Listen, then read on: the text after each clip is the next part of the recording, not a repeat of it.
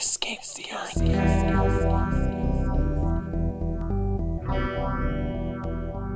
Escape the Earth! Welcome to Escape the Earth. We are a sci fi and fantasy podcast broadcasting from an undisclosed location within the San Antonio Public Library. We are supported by the library and by the San Antonio Public Library Foundation. So, a big shout out to them. I'm Mary Elizabeth, and my other crew members today are Alyssa Hi, everybody. and Tim. Cheerio. Today, we are going to be talking about Tade Thompson's Rosewater. Before we get into that, though, we just want to warn everyone about a couple of things. First, there will be spoilers. We go into this assuming you have read the book, and so we aren't going to tiptoe around anything. If you haven't read the book, hit that pause button, go read it, and come back to us. Part of our goal is to encourage people to read the books, and we truly believe you'll get more out of the discussion if you've read the book. Second, this is geared towards adults. We're not potty mouths or anything, but sometimes the subject matter will not be for youngling ears. And I'm Tim, and I'm going to give you a little background on today's author, who is Tade Thompson. We're going to be talking about his book, Rosewater. And this is just straight off of his Wikipedia page. Thompson was born in London to Yoruba parents. His family left the United Kingdom for Nigeria in 1976 when Thompson was seven years old. He grew up in Nigeria where he studied medicine and social anthropology. He went on to specialize in psychiatry. He returned to the UK in 1998, where he has remained except for a year spent working in Samoa. He now lives on the south coast of England. His novels and short stories have been critically well received. Thompson is a Nommo Award and Kitschies' Golden Tentacle Award winner. He is a John W. Campbell Award finalist, as well as nominated for the Shirley Jackson Award, the British Science Fiction Award, and the Nommo Award. Thompson is also an illustrator and artist. His novella, The Murders of Molly Southbourne, have been optioned for a screen adaptation. His novel Rosewater, the first book in the Wormwood trilogy set in Nigeria, won the Arthur C. Clarke Award in 2019. And Alyssa is up next. Thanks, Tim. So I have our synopsis of the book, and this synopsis is taken directly from the book jacket. Rosewater is a town on the edge, a community formed around the edges of a mysterious biodome. Its residents comprise the hopeful, the hungry, and the helpless. People eager for a glimpse inside the dome or a taste of its rumored healing powers. Kaaro is a government agent with a criminal past. A sensitive, he can navigate the massive psychic space created by the dome. But when something within the dome begins killing other sensitives, Kaaro must defy his masters to avert a horrifying future. Dun dun dun. We talked a little bit about how the fungus is really among us these days.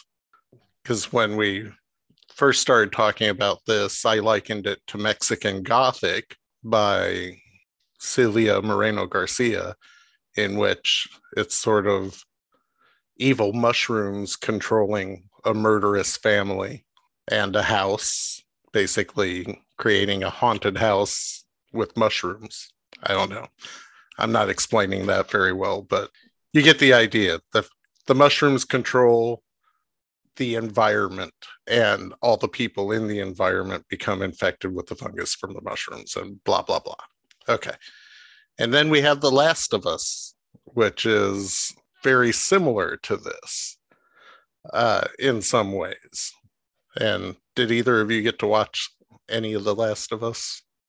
Halfway through The Last of Us and enjoying it immensely. And and it does, it has that Mike.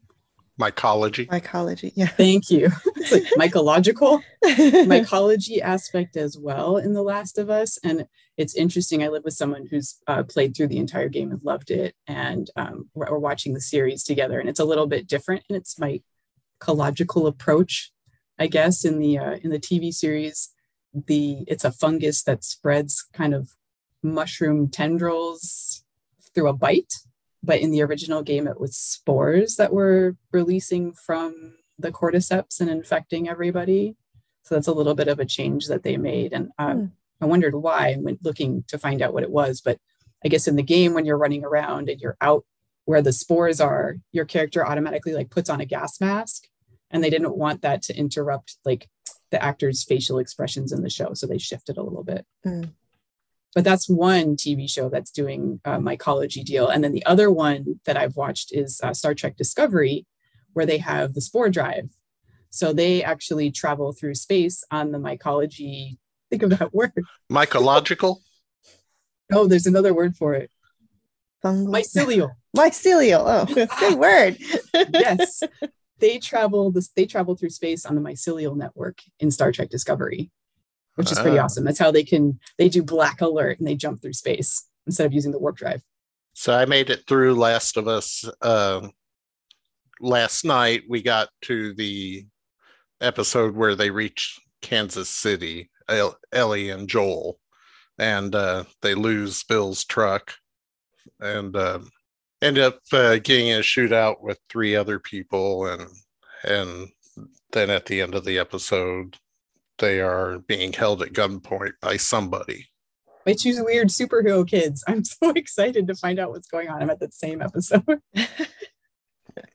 I, I unfortunately have not started um Last of Us. It is something that so in the zeitgeist. I'm like, well, I guess I need to at some point watch at least one episode of this.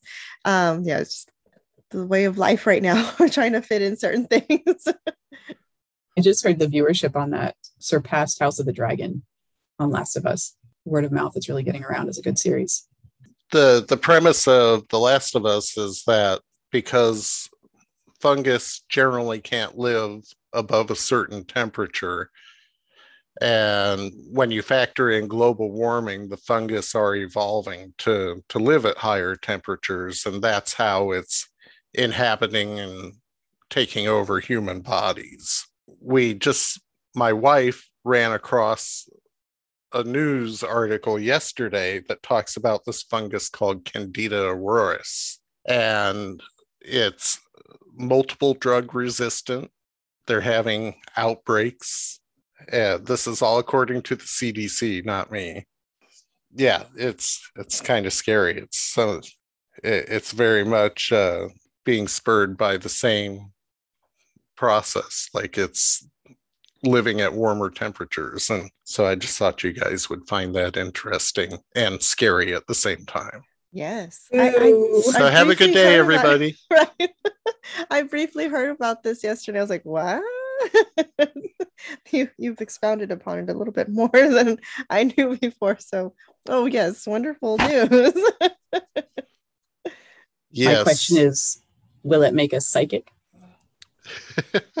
I do really like that aspect of this book where it's it's not as insidious as up, up front at all because it's giving these people these sensitive powers where they're able to connect to the xenosphere and it's uh and it seems really interesting and intriguing. It's and also the way they the world is described about nimbus seems sort of the same way where the internet is in this cloud where people hook into with implants in their ears and uh and stuff and so yeah it's like well maybe i want spores on me so i can connect to the xenosphere also So that was a beautiful segue back to today's topic, Alyssa. So thank you for that. And, um, what was your initial pre- impression of the book? I do not love this book.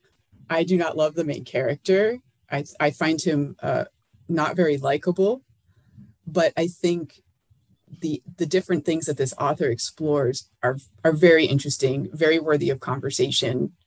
There's and and there's just lots of it, and he throws some of it in there, just kind of like, bloop, just a little thing here that he never touches in in terms of world building, and you could spend hours talking about like just some of the little things like Mary Elizabeth just touched on the implants, the nimbus, things Right. that he never really, they're not central to the book at all. They're just color that are fascinating in and of themselves. And then, of course, you have the main things that we're talking about in the book with the alien invasion and the alien is fu- fungal, mycelial, spreading to all humans, infecting the entire earth and giving everybody, well, not everybody, giving some people psychic powers. And then how society evolves when some people are able to read the thoughts of other people, like the, the whole bank thing where when we Oh, start yeah. out and he's, you know, defending people's, his, Kaaro's day job is defending people's personal information from other sensitive so that the bank can maintain their integrity. Yeah. Just layers like and layers of things. They are human firewalls.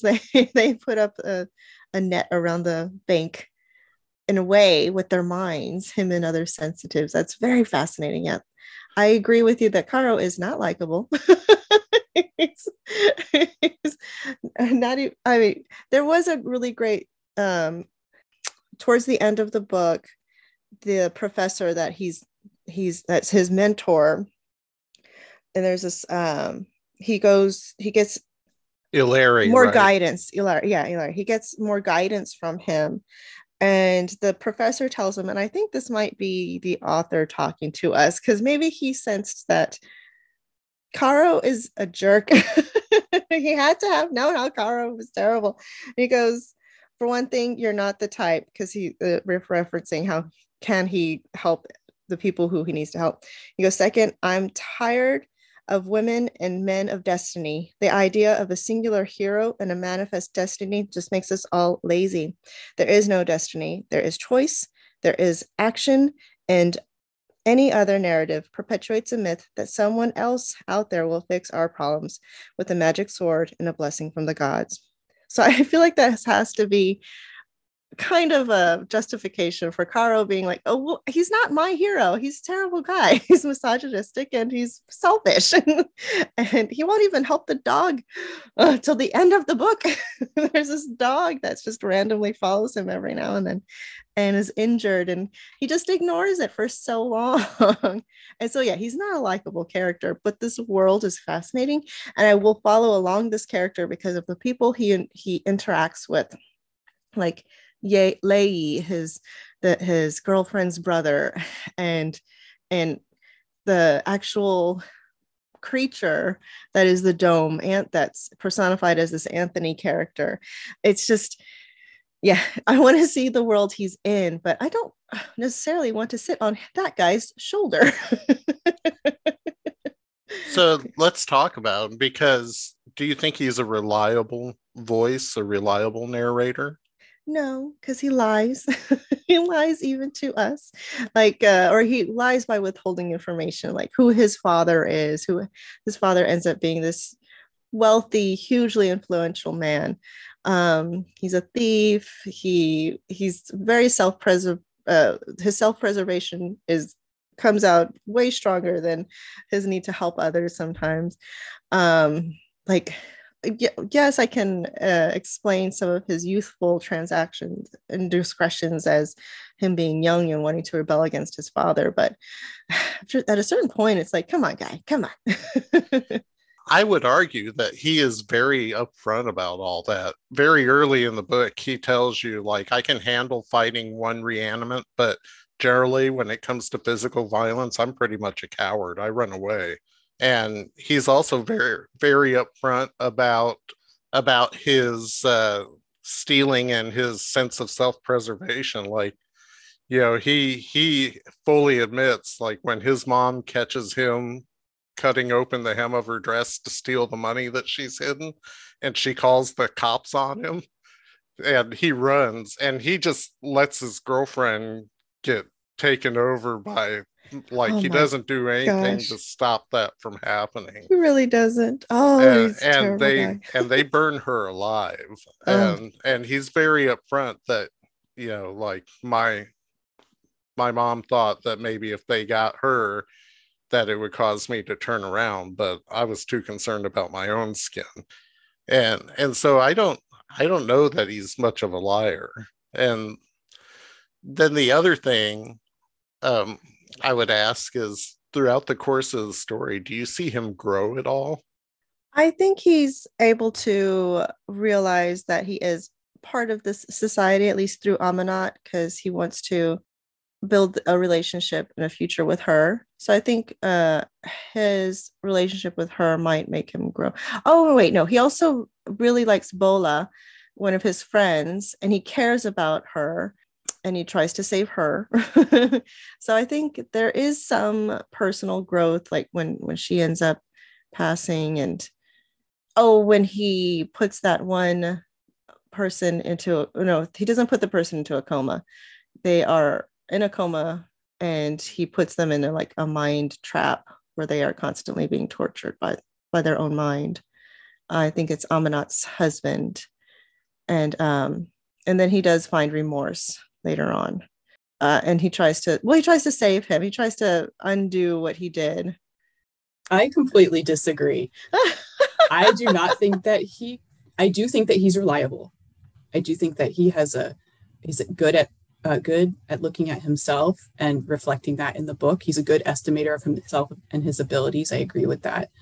But I don't think that he grows at all. He is consistently selfish and he randomly does good things consistently throughout the book. Like he and he is always ruled by his lusts and his appetites as um like his sexual nature and his um his being a finder.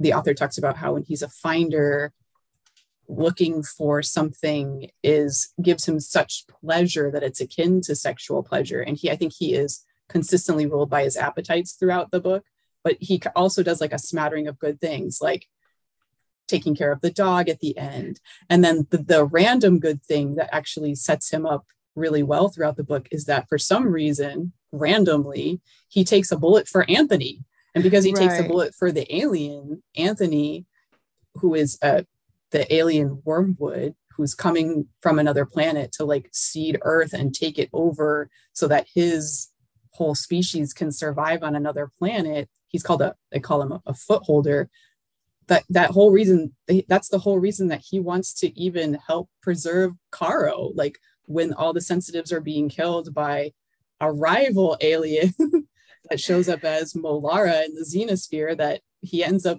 having all kinds of sexual liaisons with. I do think though that that was still so selfishly motivated. He even, even himself thinks it was because he wanted he knew how much Bicycle Girl Oyinda, how much she cared for or already was in, enamored by Anthony and how how he could help the world. So his wanting to save Anthony at that moment was mo- probably motivated by Oyinda's feelings towards towards him. I feel like there is growth in him, but I mean, it is it is so it is a selfless act to try, even if it's trying to get into the pants of a woman. That's is, what I'm talking about. He's always ultimately selfish. always, I think he goes through that uh, one journey where he meets Ryan Miller, and I think Ryan Miller puts a mirror before his eyes and and makes him like relive certain aspects of his life. And that's where i think some growth might happen where because it's after that after he is confronted by the Kaede's um, murder again. And and i think there is some growth in that ryan after that ryan miller um, interaction. Um, and that's where i also feel like he had been lying more to himself the Remind character Ryan Miller is Ryan Miller's. It it was when he was in the Xenosphere. It was after Bola had died, and he went to go kind of, I think, look for her in the Xenosphere, and he encounters this spirit that has been living in the Xenosphere um, since oh for a while. I can't quite remember for how long. So, do you remember when he was oh. young and they had that gathering? Yes, of all go. the sensitives to go to that funeral? And they said that the one who inhabited that body is gone now but if you ever see him in the xenosphere xenosphere fear him. Be afraid. I think that was referencing ryan miller. I believe and so. who is he? Who is he later? Who does are you implying that he goes into somebody later? He he's just living in the xenosphere. He's living on. Like Molara tells tells Kaaro that like once I take you and kill you, you're welcome to live here because I kind of like you and you can have whatever life you want here. Um, oh, that's right. Okay. Yeah, I think Ryan Miller is sort of a similar entity there. I think there are two moments of growth, though. Um, I just want to touch on one thing with so I look back at the history of Nigeria preparing for this, and Nigeria is Africa's most populous country, I think. It has the biggest economy, but the poverty level is about 50% there. Like it's between 40 and 50%, if I'm not mistaken. And they have something like 500 different languages are spoken in Nigeria. High levels of corruption with the police. And of course, it's also a former colony. Um, and so throughout the book, I think you have a lot of references to this colonization and a lot of references to also the public corruption. Like there's no nobody who's really sure who's on whose side. And I think he does a great job of of portraying that. Um, but I think Kaaro's when Kaaro is acting out, I think a lot of that is a front. I don't think that's the way he he really is. It starts out that way, but I think he changes. And I think one of the things that changes him is when he meets Nikkei, or maybe oh, you yeah. pronounce it Nike. But right. remember yeah. that whole scene with Nikkei? Yeah, yeah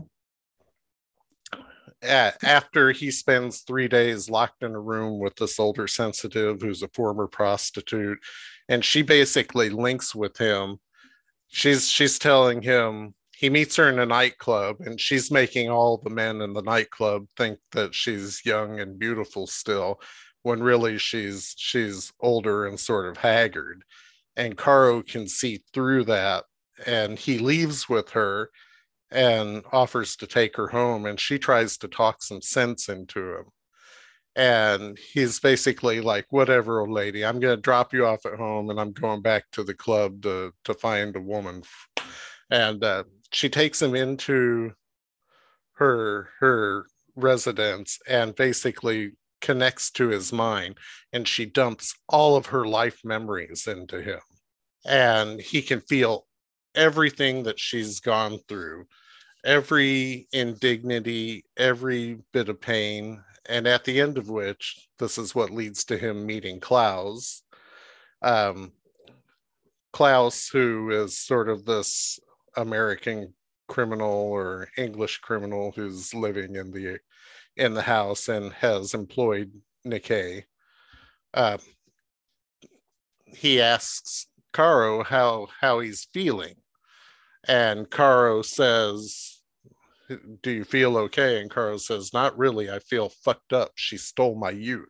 What do you mean? I mean, I can see the futility of it all repetitive alcohol intoxication, repetitive going to clubs, dancing, picking up girls, fuck, spend money, repeat cycle. It's all meaningless. All right. I'll give you that. I'll give you that for sure. That's true. I think uh, I think that's really start of a change for him, and I and I would argue also, despite how he is with Femi, he really cares for Femi. I think yeah. he cares for and trusts Femi, even though he's like hostile to her at times. They it's, they it's, they have a strange relationship. It's that type of hostility where like a little boy will pull a girl's hair because he likes her type of hostility like that where it's like he's pick, picking at her because he likes to to get a rise out of her because he likes her. Yeah he kisses her at one point and she knees him in in the oh, uh oh, yeah, in the special scene. place and he falls to the ground and says it was totally worth it. Yeah.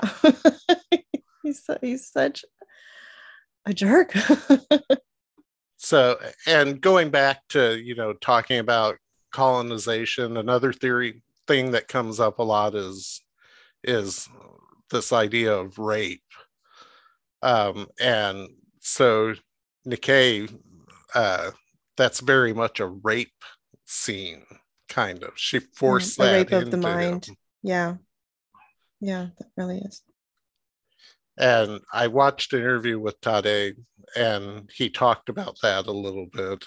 Like, you know, that was to make men understand like what women go through because men in Nigeria don't understand that until it happens to them in some way. I think, well, maybe not men in Nigeria, maybe men everywhere. and the idea of colonization, that's what the alien's doing, colonizing. Oh, yeah. Yeah, absolutely. I'm looking uh, for this scene and I can't find it, but there's this the scene where um Oyinda they're they're talking with the representative. So it's it's Femi Alala Gomeji and Kaaro, and she's brought in this British representative and Oyinda, and they're having a conversation about who should, you know, how they should treat with wormwood. And Oyinda is like, it shouldn't be you, British guy. It should be us. We know what it's like to be, to have been colonized. We know how to deal with alien invaders coming to our soil and trying to transform us. I thought that was a powerful moment in the book. Yeah, that was a that was a really great moment. I agree. And so really what do you what do you make of the character of Femi? Gosh, oh. she had a lot handed to her. She was just she was an operative in in what is it, section 45. And then all of a sudden there was that accident back in what was it, 2055 or 2040 something, 45 at the at the Wormwood Dome, the one that's in Nigeria near Rosewater, as the colony was starting to develop, there was a big accident and it blew up everybody that was over her, everybody that was in her entire organization that was further up the chain than her, and she became in charge of everything all at once in one fell swoop. Right, so she got kind of everything just dumped on her at that point in time, and I think she made the best of what she could in that respect. I think she was self mo- motivated by self preservation in a similar way that Kaaro is, but not in as drastically selfish way as Kaaro is.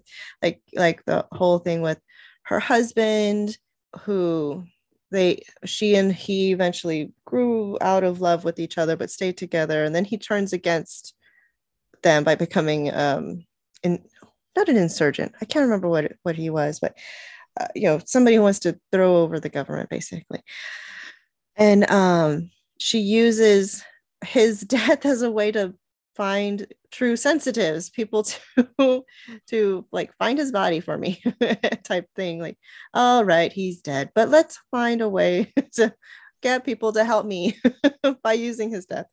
Um yeah she totally takes advantage of being handed the baton of running this this this agency. And um i wish to, i wish we could have known a little bit more about her but you know maybe that comes in the later books because this is the first in a trilogy and i think she's might be integral integral oh my gosh integral to the future story also aminat we don't know very much about her. What we thought we knew about her but then all of a sudden we come to find out that there's more to her than we knew as well also. Geez before we get to aminat i want to hear tim what you think of oh yeah. What what i think of femi? I don't know what to make of her. I i don't know like i understand her relationship with her with her husband and like how they they drifted apart you know he he didn't have very much talent but he had had some connections. And then when she took over he started pressing to get a higher level of responsibility that she felt he couldn't handle. And then you know ultimately it was discovered that he was trying to overthrow things and that led to him being basically shot with a bunch of other people and buried in a mass grave. You know kaaro sort of plays on that well you're you're cold-blooded. You just you used me as a test to to find where your dead husband is and you didn't even care really about your dead husband. And she seems kind of hurt at that moment. I mean and kaaro actually feels regret about having said it and and tries to back it up you know roll it back but I I really don't know what to make of, of Femi, but he does trust her enough to where when he's in trouble, he feels like he can go to her and get some answers and and she does supply him with some with some necessary data. And that does help bring about a better understanding of what's of what's going on, a more full understanding. The aliens' intentions are not as benevolent as he thought they were. Um, the the intentions are really to get rid of all the sensitives and then slowly get rid of all the people too. Um, this very slow moving coup or colonization. takeover. Yeah. yeah. I used to play a computer game, uh, Pandemic, and you know there's a there's a board game by the same name which is extremely difficult to play. It's a cooperative game so you play with other players on your team against the game. Uh, but the original game was just on a computer and you could design this virus and i would always design something that had like very low symptoms at the beginning because then it could spread um, without people paying much attention to it. And this really reminded me of that. Like when I was trying to play that game, you're trying to wipe out the earth in the in the game, basically, and uh, yeah, that that was the same strategy I took then. I never succeeded, but what happened to motherfucking Dan Laddie? that character has a great name. really does. that detail was just so fun. Yeah. And the was... fact that they're like, don't tell him, don't don't mention. He doesn't know that we call him that. It's a great way to really bring us into the story, really dive us into this, or like cement us into this world. Just having an inside joke with the character is really, yeah. Uh, I actually enjoyed the book, and I feel like Kaaro starts out as a as a as a horrible person. And I do feel like he grows, and I feel like there are two points of growth when when Nike basically dumps her her whole being into his mind. And the second being when Ryan Miller takes him on his uh, Ebenezer Scrooge like journey through yeah through all of his previous misdeeds. Being close to death can sometimes change your worldview too, I think. But what did you guys think about the way Thompson chose to arrange the story? Because it's not at all sequential. Um, I th- I think it left breadcrumbs that kept me wanting to know what was going on. So it it engaged me it engaged me in wanting to keep reading the story. Because there was a there was it was hard for me to to keep going with it at the beginning.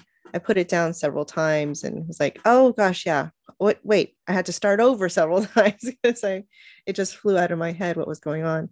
But i think and then at one point they dropped when america went dark and then that was it. And they kept going. And it was just but wait, what happened to America? so, so, um, yeah, the the timeline jumps, and thankfully they weren't too far back into the past. It was still pertinent to the story now. So I thought it was a very nice way to to tell the story and keep me engaged. You keep hearing rumors that Americans are showing up and nobody seems to know if they're true or where they are and that turns out to be what the uh, the person that Kaaro has been interrogating for S45 knows that the that the Americans have found a way to inoculate themselves against the alien or to uh, to keep the alien from infecting them. I just have to think: Is this the America I know? Right. I don't think he makes a reference to a former president and a former president's policies in the book, which yes. were quite isolationist. Yes. And I don't know that we have fully recovered. I think that right now, America is fairly self focused, especially when you kind of look at some of our history at the beginning of the 19th century and what we were doing in world wars. And, uh, you know, really for a good chunk of the 1900s. I think that we're in a much more self involved place than we've been during those periods. I agree. So I could see that happening. I could see us being like, oh, alien invasion, we're going to protect ours. And, you know, too bad. I do Go kind of wonder uh for I, I do kind of because at some point we do get a glimpse of what's happening in America when when Kaaro is able to interrogate a couple of Americans that came over. And I wonder if a different alien has taken over America because it they it just seems so um like they talk about clean streets and there's curfews and all this other stuff but it just seems and the way that their memories were wiped i don't know I, it just seems like hmm, maybe america got colonized already and and that alien is choosing to enclose over there in that in that spot of the world Or maybe they struck a bargain with the alien. maybe maybe I don't know. I do think it's going to get talked about in the next couple of books, kind of uh, based on reading their summaries. I do think they're going to get into the America and what's happening in the US. So let's talk about Molara and Anthony a little bit. Molara, you really only meet in the Xenosphere in Kaaro's mind, but Mo- Molara apparently has visited every sensitive previ- just before they became sick. And she seems to be gaining power as they wane. Would that be right? I don't know about the gaining power. I do think that she was visiting every single sensitive and killing them using their. She kind of appealed to, like in Kaaro's case, she appealed to his lust and his base appetite. And then um, Bola, his friend Bola, Molara killed Bola when by presenting as her, you know, her ex-husband or her Yeah, using or her, widow. Grief yeah, Yeah. her her dead husband right. Not her ex-husband. Yeah. To go to the weaknesses. She the grief the fear of the clement uh the licentiousness of, of kaaro. Yeah Right. she she was like these sensitives are no longer necessary. I think anthony was using them as a foothold to kind of get you know to get humans under control. And she's a what she's a not in his faction. She's a different faction of these alien beings. And she's like we're done with humans peace But Anthony is also like that. And he, but he's easily able to get rid of her. He calls her an insignificant bug and kind of pulls her out and flicks her away. i wonder if she only really exists in in like the spores quote unquote of the of what's being sent out and not really as a be- as a huge entity that anthony is you know how, how that he's really just a personification to the world for the humans to interact with whereas the real alien is lives underground and moves around somehow. Well, maybe i'm wrong. Was she like a s- uh, like a subroutine maybe. or something? Maybe did it say something about that? About Yeah. It being did. like, she's like a program or a code. Uh-huh. yeah yeah yeah. There's there's yeah there's a lot to dive into. There's so many details in this book. It's nuts it's really hard I- to remember everything I mean, that's why I was surprised that that you said it didn't you didn't like it. But uh, it it's your your dislike is mainly driven by the character of Kaaro, but but the book itself and the the plot. I mean, Carlo Kaaro is made deliberately unlikable. So does he fit the concept of an anti-hero? Guess I think he's just representing any person who could step into the role of being awakened to information and how do you what do you do with this information maybe I don't think he has enough force to be an anti-hero. I, Mary Elizabeth, I think you hit the nail on the head when you read that passage about there are no heroes, just ordinary people. And he's just telling, I think the author's telling the story of this. I mean, he's not ordinary, but Right, he's, he's also not a superhero. He's not a savior, no but I don't no. think he has the force of an anti-hero. he's not a leader of men yeah Mhm. It's not a superhero story. Mm-mm. I'm, I'm much more curious, you know, when, when they talk about Aminat and they say, oh, well, Aminat has her own story. Well, what's Yeah. Aminat's story? Is that book two? there's they even say you're not the main character of her story. She has her own story. Yeah i remember that. That was that was really great. I should have marked that one in too. I mean if anything Lei, Aminat's brother fits more of the idea of a superhero. He's kind he's beautiful he has all these wonderful powers he can He burns the and he- house he down can in the middle of the and he night. burned the house down and not kill anybody like a phoenix. He sets himself aflame and flies through the night. even Kaaro loves him. it's so hard to to have any kindness in his heart. He love he, he just wants to help this boy. I do want like one more thing about Kaaro because I know we keep we spend a lot of time on him, but he does at one point talk about what you think of as yourself is actually many things. At the core is your true self, of which you may not even be fully aware. And wrapped around this are several false selves that are used at different times in different situations, social selves that serve the function of translating your true self to the world. We swap between these effortlessly as we grow up, but they are elaborate fictions, or they are real but alternative selves. It depends on where you stand epistemologically, but it's irrelevant. What's relevant is that when I look into someone, I see these shifting selves as blurred boundaries of the mental image.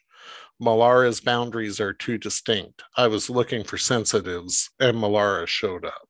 This idea of people being wrapped up as onions. That's why I think that his his licentiousness is partially a front. I think he's in love with Femi, but I don't think he can have Femi.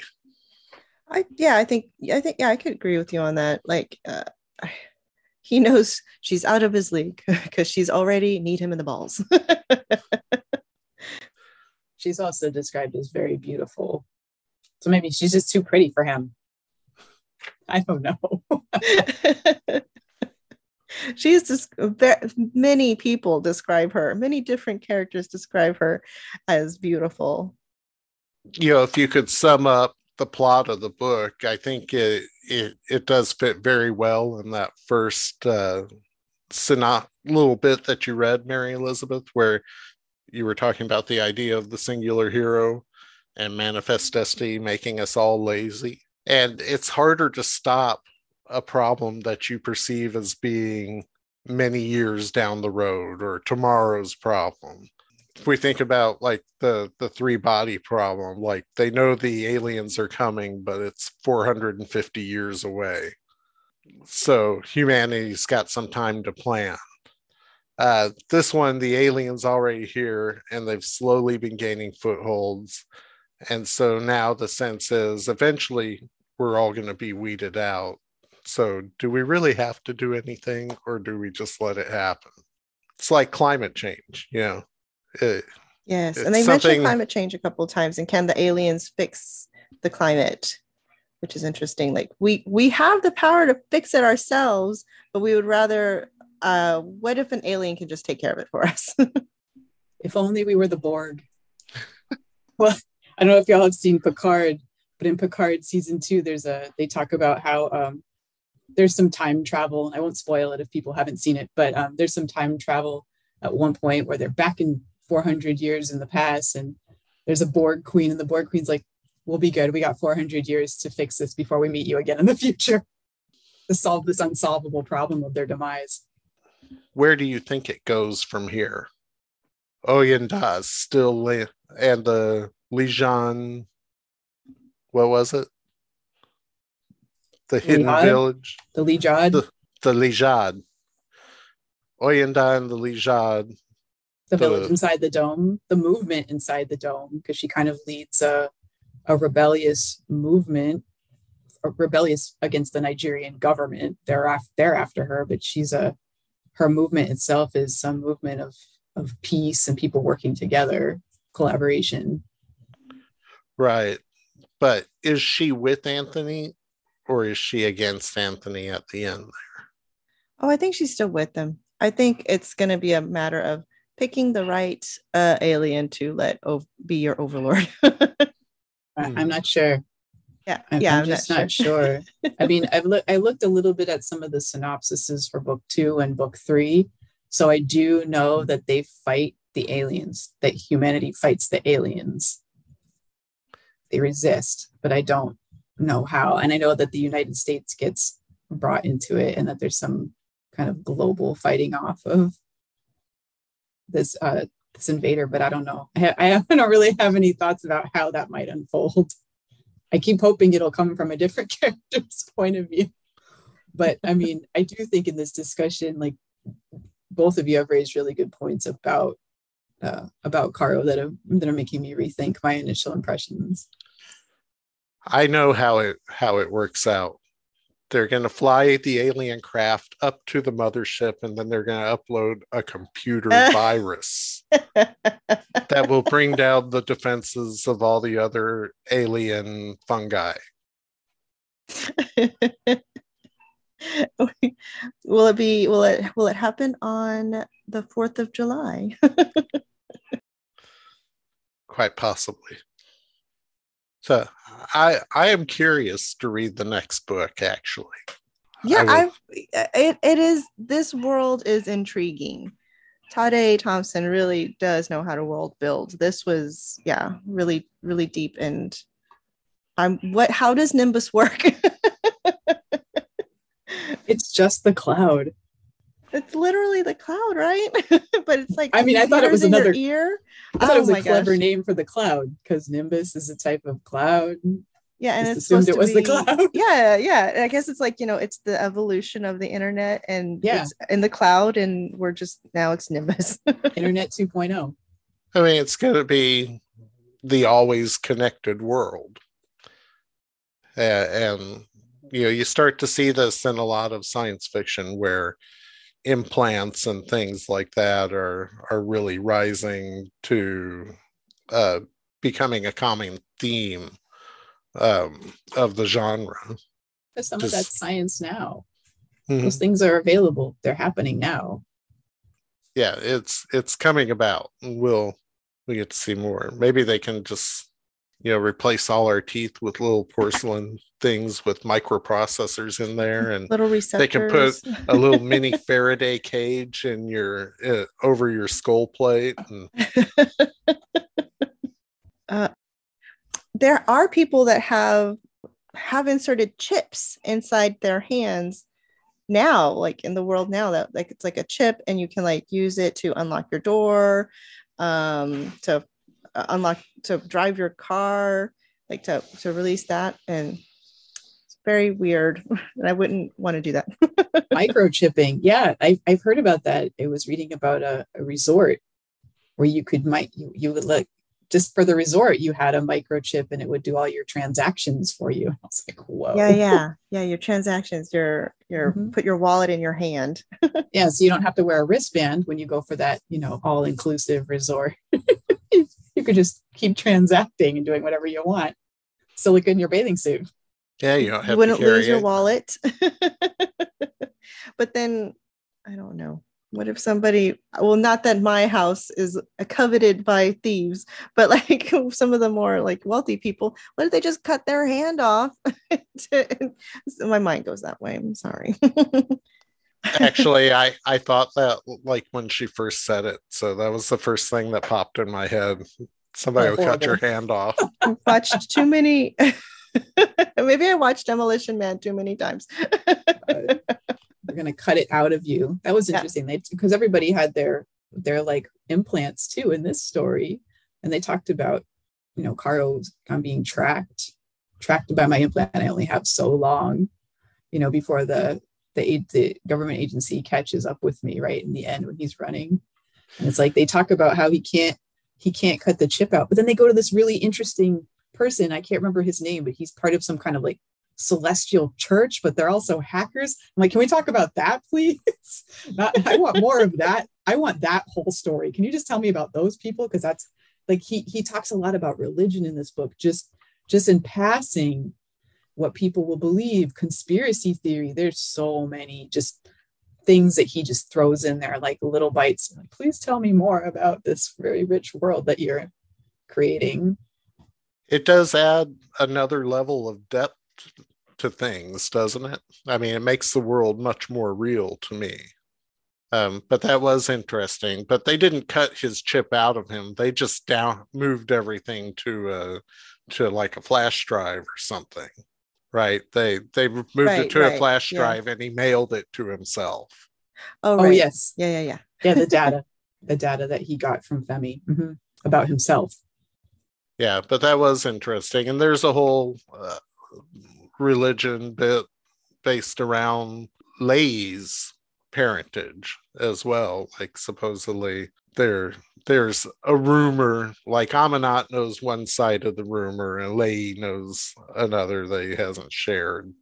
He shares it with Kaaro, but he doesn't share it with his sister, which doesn't make sense. But um, you know, Lay's mother swears that she was bedded by an angel, and that was what led to Lay. Lay tells Kaaro, "No, I'm my father's son. I'm not, and I share the same parentage." But he's he's just infected with the xenoforms, just like just like Kaaro is. They just manifest differently for him. There is a little hint in there that Kaaro could actually create his own fire too if he wanted Oh, to. right. Yeah. It's just on how he can control the xenoforms that he has. Yeah. So I wonder if that will come to fruition as well. Right. I think there's a lot of little nuggets there. Who blew There's- up yeah. Office? Yeah. What happened so to much. America? I don't know how you couldn't be curious. no, I yeah, this this I'm absolutely intrigued. I would be interested in in reading the next book too. It's great to talk about. Very Mhm. interesting to talk about. Mhm. Oh yeah, yeah. Mhm. What else does Tade have in store for his readers? I think we've covered a lot. I think it was a good discussion. Do you guys have anything you want to add? Would you recommend this book to? Ah, gosh, that is a that is a tough question. But I think anybody who likes science fiction would like this. If you're looking for a bit of a different voice, you know, uh, again, it's it's very well done. The world is very real. You know, he yeah, it's he doesn't forget to incorporate you know smells religion the way things feel um it- it's very well done describes food in here. Mhm. Always like to have that description in there. I I like that it's not set in America. It's not set in the UK. It's a different it's a different point of view of how to look at the world. so i'd recommend it to anybody who likes science fiction what about you who would you recommend it to alyssa I completely agree with you that it's this one is for sci. This is for hardcore sci-fi fans, for sure. Anybody who's interested in that mycelial angle, reading more about how spores or fungi, if they came off Last of Us and we're like, oh, I want something kind of similar, or you know, I'm intrigued by fungal mycelial network kinds of stuff, I definitely point them in the direction of this book. Or if they're looking for Afrofuturism, and Yeah, again yeah, yeah. once again it was the aliens mm-hmm. it's always the aliens. so anyway thank you for listening if you've enjoyed this episode or other ep- episodes we've done please remember to give us a good rating You can view our book list, our reviews, and suggested reads at, on our Goodreads page, as well as on our LibGuide. Do you know the address for the LibGuide, Alyssa? You can find our LibGuide at guides.mysapl.org slash ETE for Escape the Earth. Remember that every book that we discuss is available for checkout at the San Antonio Public Library. You can write us with stories, suggestions, random thoughts, interesting sci fi and geek culture information at saplescapetheearth at gmail.com. Join us next month for our discussion of The Wind Up Girl by Paolo Bacigalupi. Thanks, everybody. Bye. Escape the earth.